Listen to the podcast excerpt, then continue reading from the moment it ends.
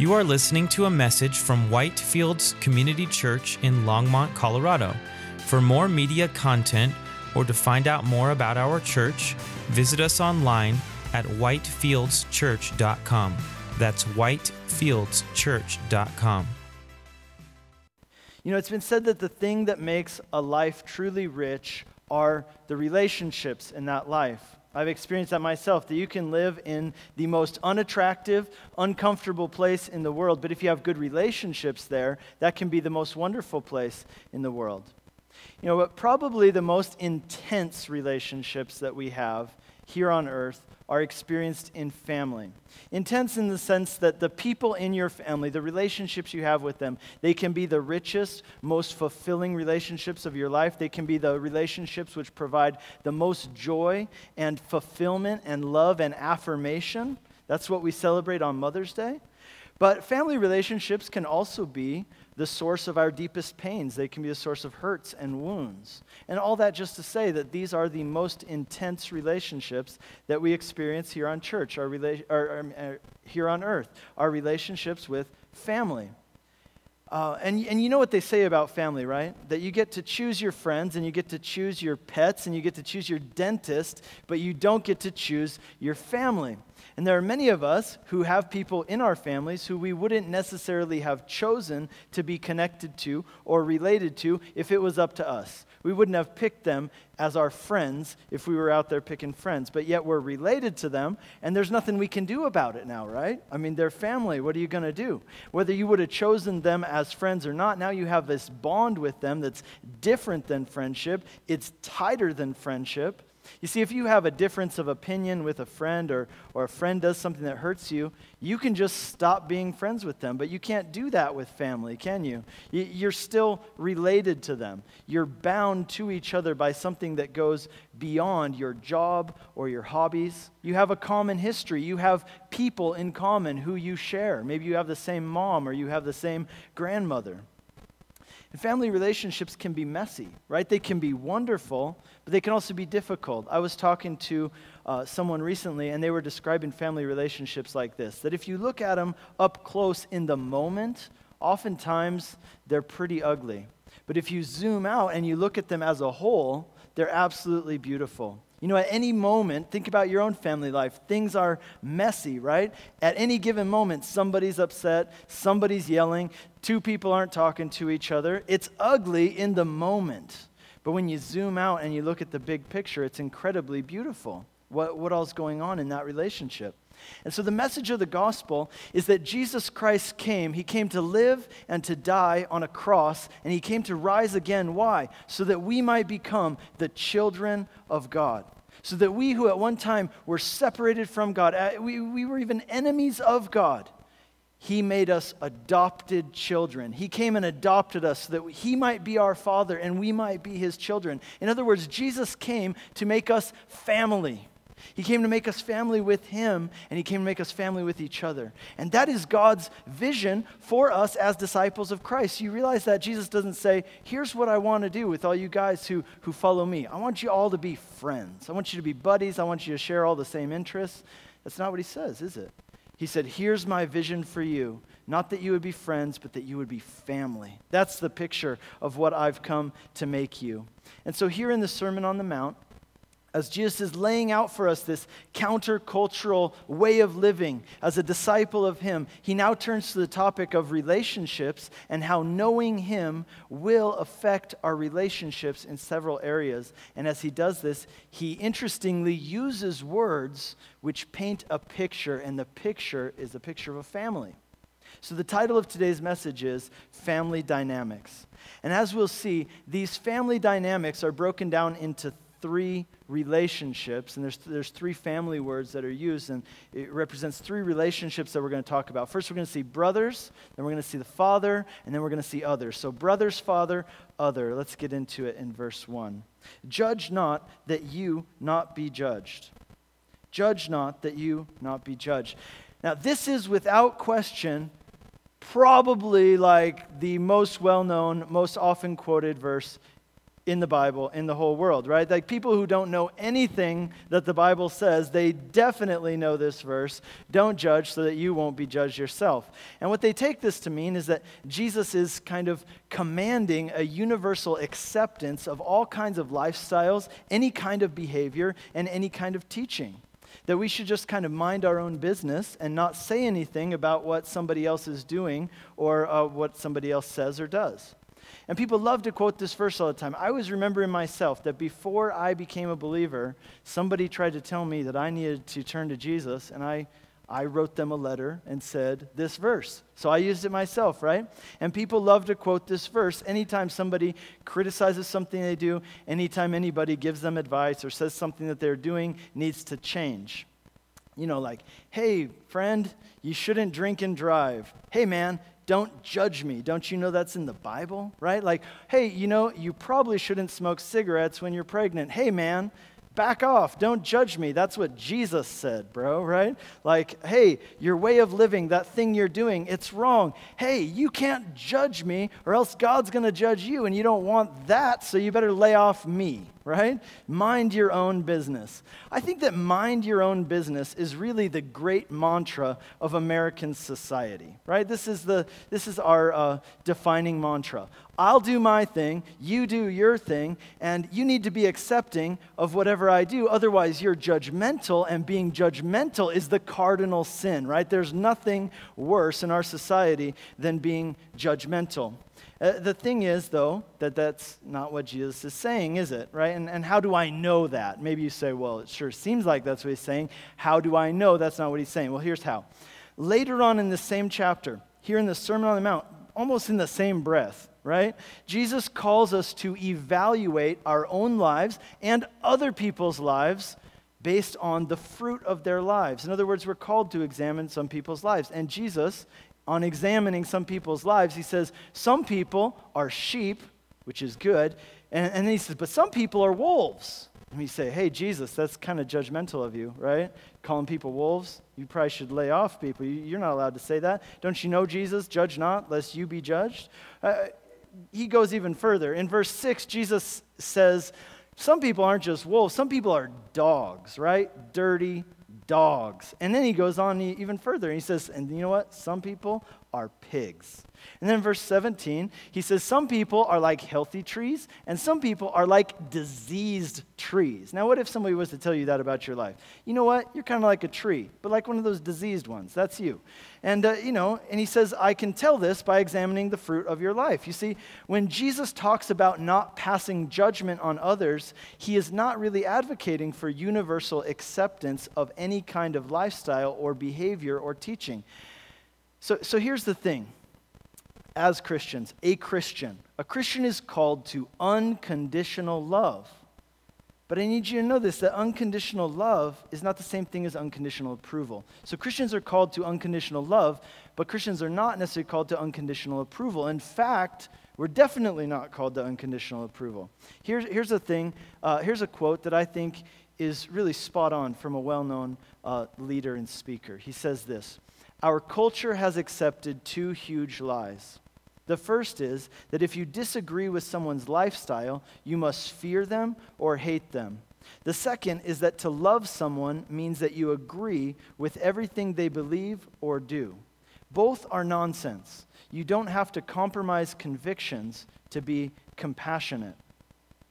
You know, this is an issue that many people in our society are confused about. The assumption is that if you uh, in order to love somebody, that means approving of whatever they do. But let me tell you something. I really hope this is something that sets you free today to love other people. You really can love somebody uh, who does things that should not be approved of. It's absolutely possible. And you know why it's possible and how I know it's possible? It's possible because that is what God does for us all the time. You realize that? That's how God loves us. He loves us even though sometimes we do things that should not be approved of and that He doesn't approve of.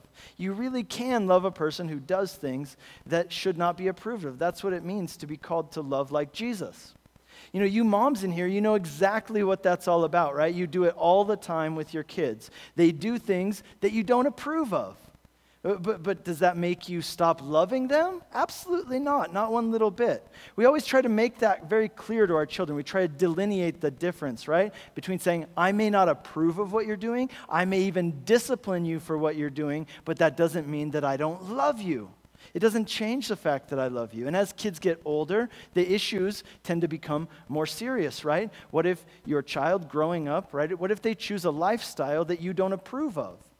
What if they don't continue in the faith which you raised them up in? Does that mean you're going to stop loving them just because you disagree with their choices? Absolutely not, right? You, you still love them with your whole heart.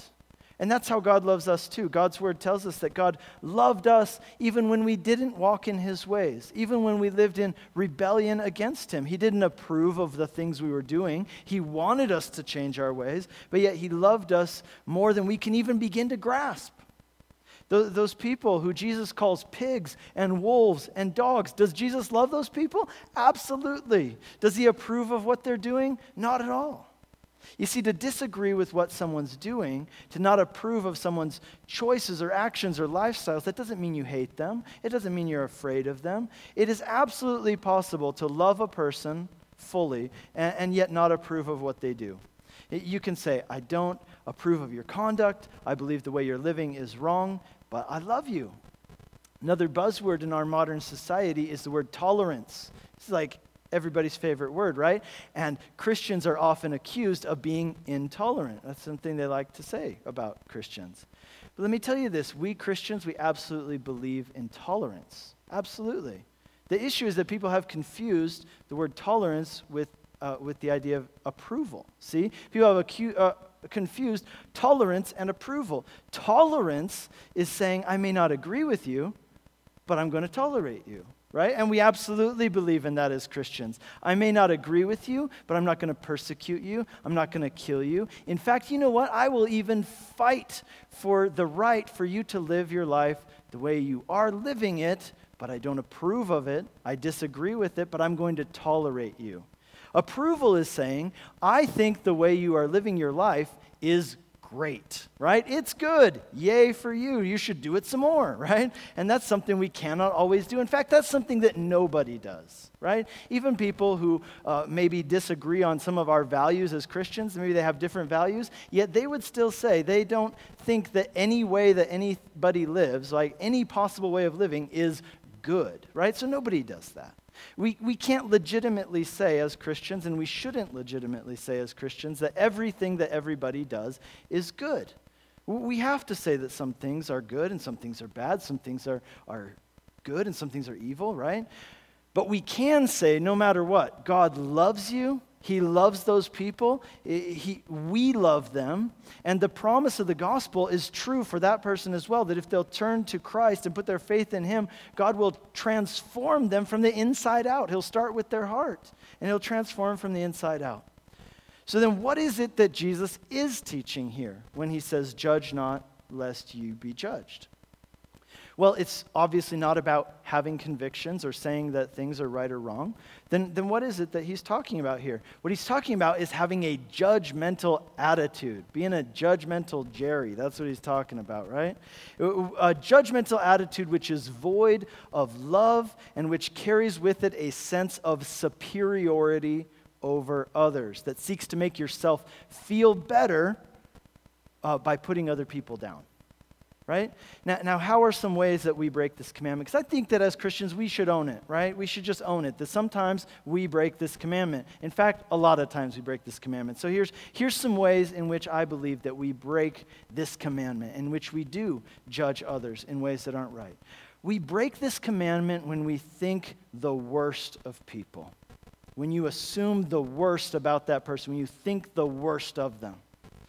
We break this commandment when we only speak to other people about their faults. When we only speak about people about their faults. We've all got faults, right? But when we only talk to people or talk about people regarding their faults, that's breaking this command. Another way we break this command is when we judge a person's entire life by only its worst moments.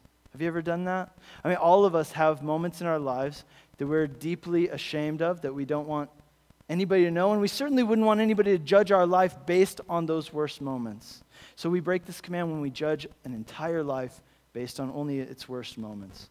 But we break this command also when we presume to judge other people's hidden motives. Right? When we assume or presume that certain people have certain motives for doing certain things that they do and they're evil. We can't know that. God knows that, and He'll take care of that, but we don't know that. So Jesus walked into this upper room, and uh, he had shown up for dinner that evening with his disciples. In fact, it was the Last Supper that he was going to share with his disciples because in just a few hours' time, he was going to be betrayed and he would be arrested. He would ultimately be crucified that night. But as Jesus entered that upper room where dinner had been prepared, instead of being greeted by the sweet smell, the aroma of the meal that had been prepared, it was another smell which confronted him and almost hit him like a ton of bricks right as he walked through the door. You know what the smell was? Feet. Just the right, you come in for dinner, and instead of smelling dinner, you smell feet. Dirty, stinky, sweaty feet. Probably you're familiar with that smell. Just try to, you know, remind yourself right now. Get all your senses engaged, as David tells us, right? It's more than enough to make you lose your appetite. Just that wafting smell of feet mixed with the smell of dinner it's enough to make you nauseous. And so there are all Jesus' disciples. They're reclining on the floor. They're sitting on cushions, according to the custom of that culture, around a low table around which they were going to eat their meal, with their stinky feet dangling way too close to the food that they were about to eat. Now, why were their feet dirty? Well, well, because it was the job of a servant to wash people's feet when they entered a house. But you see, the disciples of Jesus, they frequently argued and debated over which of them was the greatest. And the last thing that any of them wanted was to take on that role of servants. So, what does Jesus do? Now, you can imagine that as Jesus walks into this scene, what's he feeling? Well, he's probably feeling disgusted. He's disgusted by the smell, he's disturbed by the scene that after three years of walking with these guys every single day, daily discipleship, teaching them his heart for three years, they still don't get it. And none of them are willing to serve each other. So, what does Jesus do? Well, recognizing their stink recognizing their uncleanness, recognizing their lack of spirituality. We read there in John 13 that Jesus silently girded himself with a towel and he began to wash their feet himself. You see, don't you see in that the perfect balance there in Jesus? He judged that their feet were smelly and dirty and filthy, that they weren't acting according to his heart. He discerned that. But rather than putting them down, Jesus knelt down himself and washed their feet. Right? That's the perfect balance in him. This is to be our family dynamic, right there, what we see in Jesus. Read verse 2 with me if you would. For with the judgment you pronounce, you will be judged, and with the measure you use, it will be measured to you. Our judgment of people is, is wrong when uh, we hold other people to a different standard than we hold ourselves to. That's what it means to be hypocritical, by the way. It means that you hold yourself to one standard and you hold other people to a different standard. Uh, you know, our human tendency is to be far more generous to ourselves than we are to other people. And that's why Jesus says, He says, with the measure you use, it will be used with you. And that should be a powerful motivation for us to be generous with the amount of love and forgiveness and grace and kindness that we show to other people. I like to think of it like an ice cream scoop, right? There are different sizes of ice cream scoops. You've got those little teaspoons, right? The, like the little ones you use for. Uh, you know, even for your kids, for the, the little tea sets. And, and, then you've got bigger scoops, of course, right? And when it comes to God, we want Him to use the big scoop with us. But in our dealings with other people, our tendency is to get out the little spoon and here, here's your, uh, here's your spoonful. There you go. Enjoy, right? But when it comes to God, we want Him to use the big scoop. We want Him to use a shovel, right? We want Him to just get in there and just pile it on. But God says, okay, look, here's how it's going to work. I'll let you choose the scoop and then I'll use the same one that you use, right? The same one that you use with other people, I'll use that same one with you. In other words, if you want God to use the big scoop with you, well, then that means that you need to be using the big scoop with other people when it comes to love and grace and forgiveness and kindness. Read with me, please, from verse 3. Why do you see the speck that is in your brother's eye, but you do not notice the log that's in your own eye? Or how can you say to your brother, Let me take the speck out of your eye, when there is a log in your own eye? You hypocrite, first take the log out of your own eye, and then you will see clearly to take the speck out of your brother's eye. So here's this guy. He's got a little speck of sawdust in his eye, and there's this other guy. He's got a board sticking out of his eye, and the guy with the board sticking out of his eye walks up to the other guy and he says, uh, "Hey, uh, you got something there in your eye. You want me to? You want me to give you a hand with that? Right? It's just a it's a ridiculous scene that Jesus is painting here. It's it's it's funny even this illustration that Jesus is talking about about how we tend to be so much more gracious and understanding when it comes to ourselves than we are with other people. Right? We, we fuss about the small things in other people's lives. We can pick out the speck, we can see it really clearly, and we know how to fix it. But yet we don't deal with the glaring issues in our own lives so often. And like the guy with the plank in his eye, here's the irony, right? The guy walking around with the plank in his eye, do you think anybody else notices that he's got a plank in his eye? Of course. Everybody sees it. He's the only person who seems to have made himself blind to the fact that he has a log sticking out of his own eye, right? And that's how it is. The things that you try to ignore in your own life, the things that you can ignore in your own life, other people notice them immediately. That's something to take note of. Jesus says, listen, if you've got a huge glaring issue in your own life, you really need to deal with that before you start nitpicking at other people. Now, remember again the big theme of this section. Jesus is laying out the culture of his kingdom. These are the family dynamics of this new family, this family of disciples of Jesus. And this is how the disciples of Jesus, meaning us as well, how are we are to relate to our brothers and sisters. We're not to put each other down to make ourselves look better or feel better. We're not to, or we are to be as gracious with each other as God has been gracious with us. And we are not to be hypocritical, holding ourselves to a lower standard than we hold everybody else to. Verse 6 Do not give dogs what is holy, and do not throw your pearls before pigs, lest they trample them underfoot and turn to attack you after warning us against being judgmental and hypocritical, after encouraging us to show massive amounts of grace to other people, Jesus now gives us a very important counterpoint, right? Because he wants us to be balanced in our thinking, in our behavior, in our attitude. So here's the counterpoint. He says, Look, I want you to be gracious to people, I want you to love people, I don't want you to be judgmental. But here's the facts some people are dogs. That's the fact, right? Now, dogs in that society, they didn't view them the way people view dogs here in Boulder County, right? In Boulder County, dogs are like kids, right? You dress them up, you buy. I was in Aspen once, and I saw a hat for a dog. A leather hat cost $300, right? So, um, dogs in that society were viewed very differently than we view dogs in our society, right? They didn't view dogs as fuzzy pets or even man's best friend. Dogs were rabid, mangy, dangerous animals that ran in packs and attacked your children, right? They like picked off the little ones. And if you've been to third world countries, uh, you've probably seen this. A lot of times in third world countries, they have problems with street dogs, and they're dangerous, and they really are. I mean, uh, we experience it many times. You're walking home and, and you can't walk down your own street because there's a pack of street dogs there. That's the sense in which Jesus is talking about dogs. And he says there are people out there who are like dogs. They're like that. They're bad dudes, basically. And he says, and you know what? There are some people out there who are like pigs.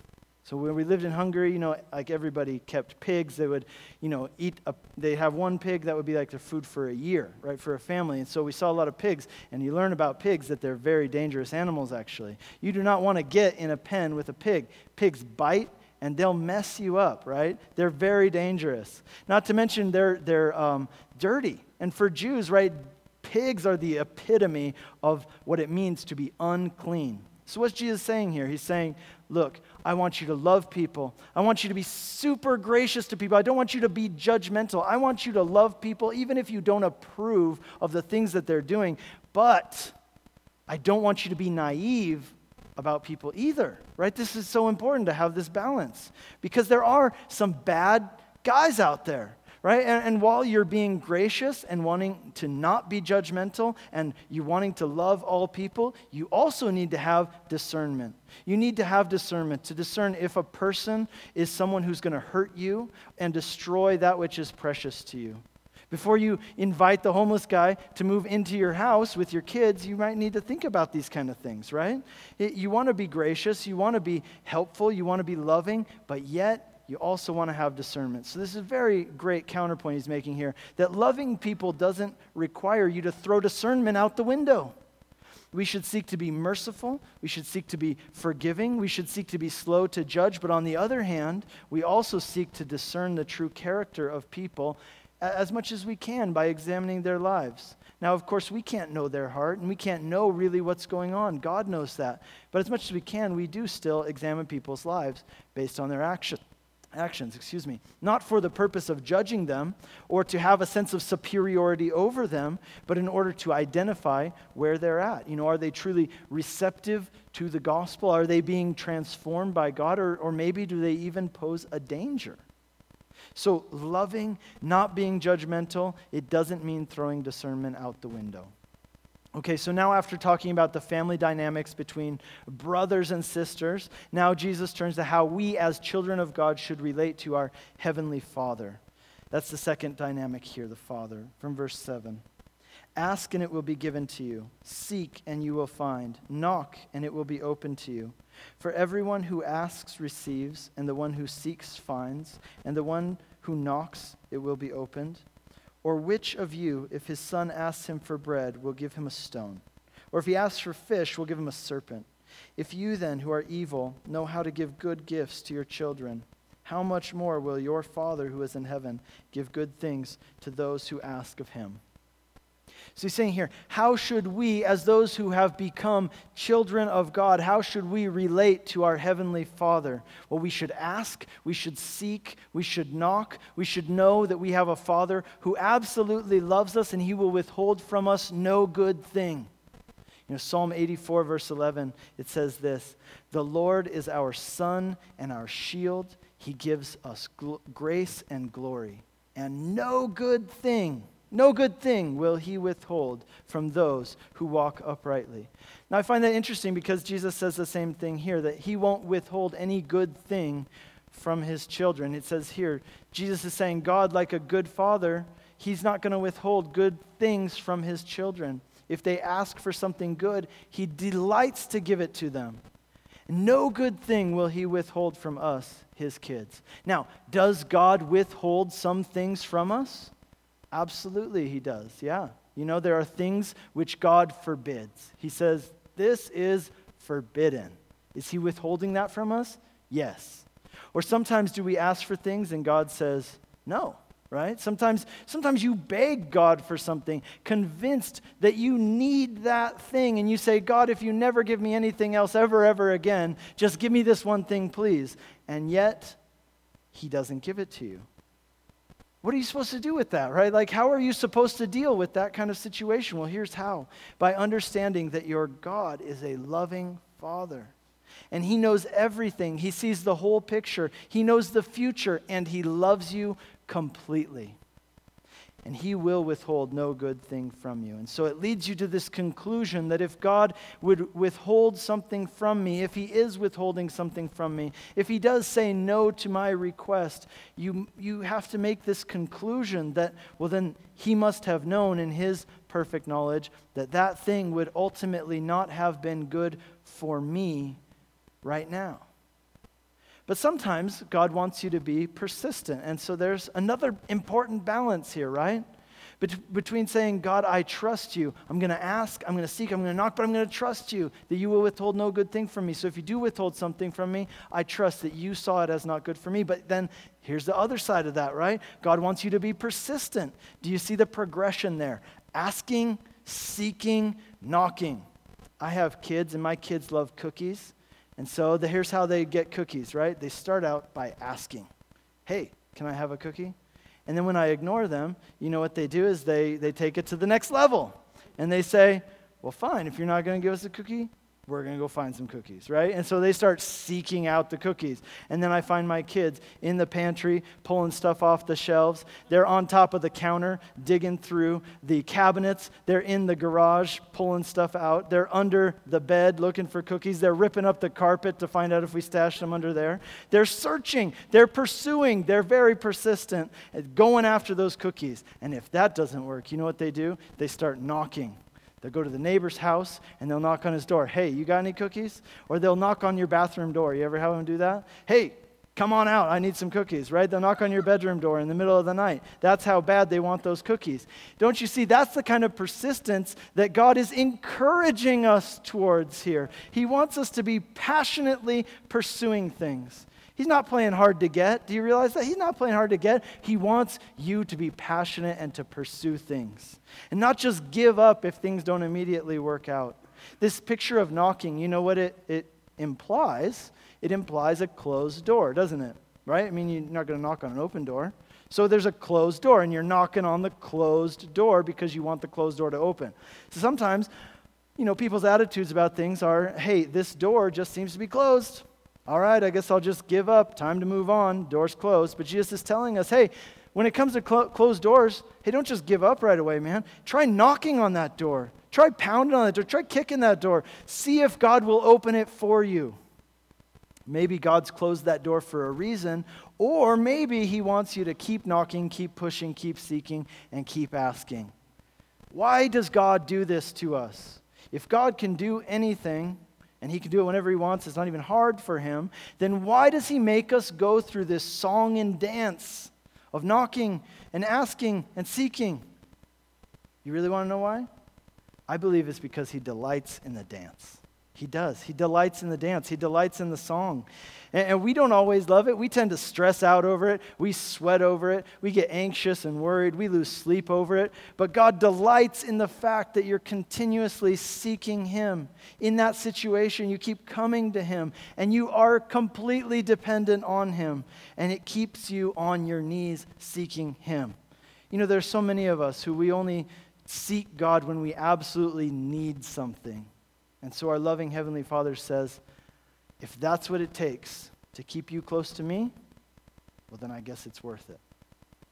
But know this no good thing, no good thing, according to his definition of what is good for you based on his perfect knowledge, no good thing will he withhold from you. And here's the proof of it. Paul turns us to the gospel in Romans 8:32. And in light of the gospel, Paul says this, he who did not spare his own son, but gave him up for us all, how will he not also with him graciously give us all things? Paul brings us back to the gospel to remind us of why we can be absolutely confident and certain that God will give us every good thing because God did not withhold from us his greatest, his son, his very best, the supreme thing of all the universe, even though it came to him at, at, such a high cost, even though it caused him pain to do so, he did not withhold him from us. And therefore, we can be confident. Because everything else is less than that. Do you see that? Everything else is smaller than that. If he did that, of course he'll do this. Of course he will give you every good thing that you need, that you ask for. So when it comes to our asking and seeking and knocking, if God still says no, then we can rest and we must rest in that knowledge that our loving Heavenly Father has, hasn't given us something because He knew that it would not be the best for us ultimately, or at least at this time. And we're going to finish with verse 12. Whatever you wish that others would do to you, do also to them, for this is the law and the prophets. This is known as the golden rule. You've probably heard it before. So, again, these are the dynamics of, these are the family dynamics of God's kingdom. The Christian counterculture, you know, it's not an individual value system. We live in a society that so much thinks that individuality is really the greatest virtue. The Christian counterculture, though, says no, this culture, it's not an individual value system, it's not an individual lifestyle, it is a community affair, and it involves relationships. The Christian community is essentially a family. That's what God has done for us through the gospel. He has made us family. And the two strongest elements in this family structure are God as our father and our fellow Christians as brothers and sisters. But yet there's one other important relationship, and that's this one. That's our relationship with those outside of this family who we long to see brought into this family. So, when it comes to how we relate to people in general, if we follow this one rule, we'll basically be on the right track most of the time. However, you wish that people would treat you, that's how you should treat them. Now, why does that keep us on the right track? Because we absolutely love ourselves, right? And so, if we love ourselves and we treat other people the way that we like to be treated, well, then we'll be treating them pretty good. If you were to follow that rule, think about how it would affect your actions. You would be extremely generous to people, wouldn't you? Because you love it when people are generous towards you. You would be extremely gracious towards people because, you know, you're very understanding towards yourself. And you'd be incredibly thoughtful because you always remember the things that are important to you. So, how do you wish that other people would treat you? That's how you should treat them. And so, here in, the, in these first 12 verses of Matthew 7, Jesus has introduced us to these basic relationships brothers, father, others. And at the very center of those, by the way, is our relationship with our Heavenly Father. This is the family dynamic that Jesus wants his disciples to have. On the one hand, it calls us to be incredibly humble, doesn't it? On the one hand, it calls us to this radical humility because it calls us to acknowledge the fact of who we really are before God, that we're really no better than anybody else, and therefore we have no right to judge anybody else because we ourselves deserve God's judgment. So, on the one hand, it calls us to be extremely humble, but on the other hand, it calls us to be incredibly confident. So confident, in fact, that we don't need to tear down others to give ourselves an identity. We don't need to bring others low to make ourselves look better. The reason most people criticize others and tear others down is because it makes them feel better about themselves. Now, Jesus is calling us to be so confident in who we are that we're able to deal with the issues in our own lives rather than focusing on what's wrong with other people. That requires a ton of confidence. It's a confidence which enables us to discern between good and bad and right and wrong, and yet still love people and not be threatened by them or hate them. It requires incredible confidence because it calls us to trust that our Heavenly Father loves us and He will always give us what is absolutely best for us, even when it doesn't turn out the way that we kind of planned it would for ourselves. And let me tell you what this incredible humility and this incredible confidence. There's only one way to get both of those things at the same time, and that is through the gospel of Jesus Christ. Do you know that? Because the message of the gospel is this that you are more sinful and flawed than you even dare to believe, but yet you are more loved by God than you even dare to hope. And when you understand that, when you understand both sides of the gospel, that you are so bad, that you're so broken, that God had to die for you, it was the only way that you could be saved, but yet you are so loved by God that He was glad to die for you. When you understand that, the effect it has on you, it makes you incredibly humble. It brings you low because you recognize who you are before Him. And at the same time, it brings you so high because you can be so confident in Him because of who He has made you in Christ and how much He loves you, how much love and acceptance there is for you in Him. Incredibly humble because you realize you have no basis for judging anyone else. You yourself deserve to be judged. But incredibly humble because you realize uh, that, that you're no better than anybody else. You have flaws. There's no reason for you to think you're better than anybody else. Incredibly humble because you've received grace that you didn't deserve. And at the same time, incredibly confident because the God of the universe chose you. He loves you. He died for you. He left the comfort and the glory of heaven for you. Incredibly confident because you are fully loved and fully accepted by God. Therefore, you can be comfortable in your own skin. You don't have to try to prove yourself incredibly confident about your future because you have a loving Heavenly Father who has done everything to make you His own, and He has proven that there is nothing good that He will ever withhold from you. What the Sermon the, on the Mount sets out for us is two different kinds of life there's life lived the common way, and there's life lived the gospel way. The common way, that's a well worn path. We see where that goes. We've, we've had generation after generation walk down that path. But the gospel way is different, isn't it? It's countercultural.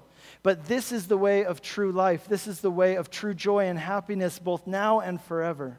Nothing else can make you so humble and yet so confident. Nothing else can give you this kind of love than the gospel of Jesus Christ. And when you really take hold of it, it affects all your relationships those with your brothers and sisters, those with your Father in heaven, and those with others. Amen? Let's stand and pray. Lord, we thank you for the great gospel of Jesus Christ.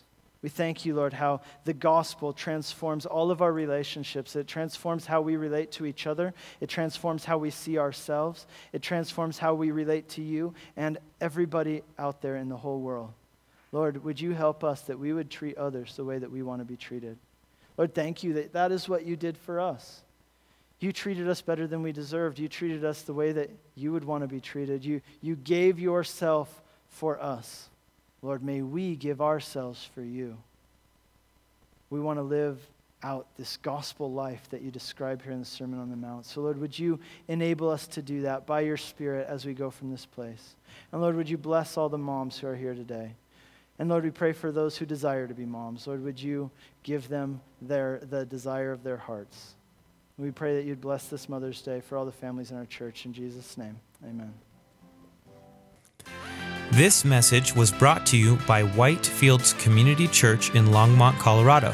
For more media content or to find out more about our church, visit us online at whitefieldschurch.com. That's whitefieldschurch.com.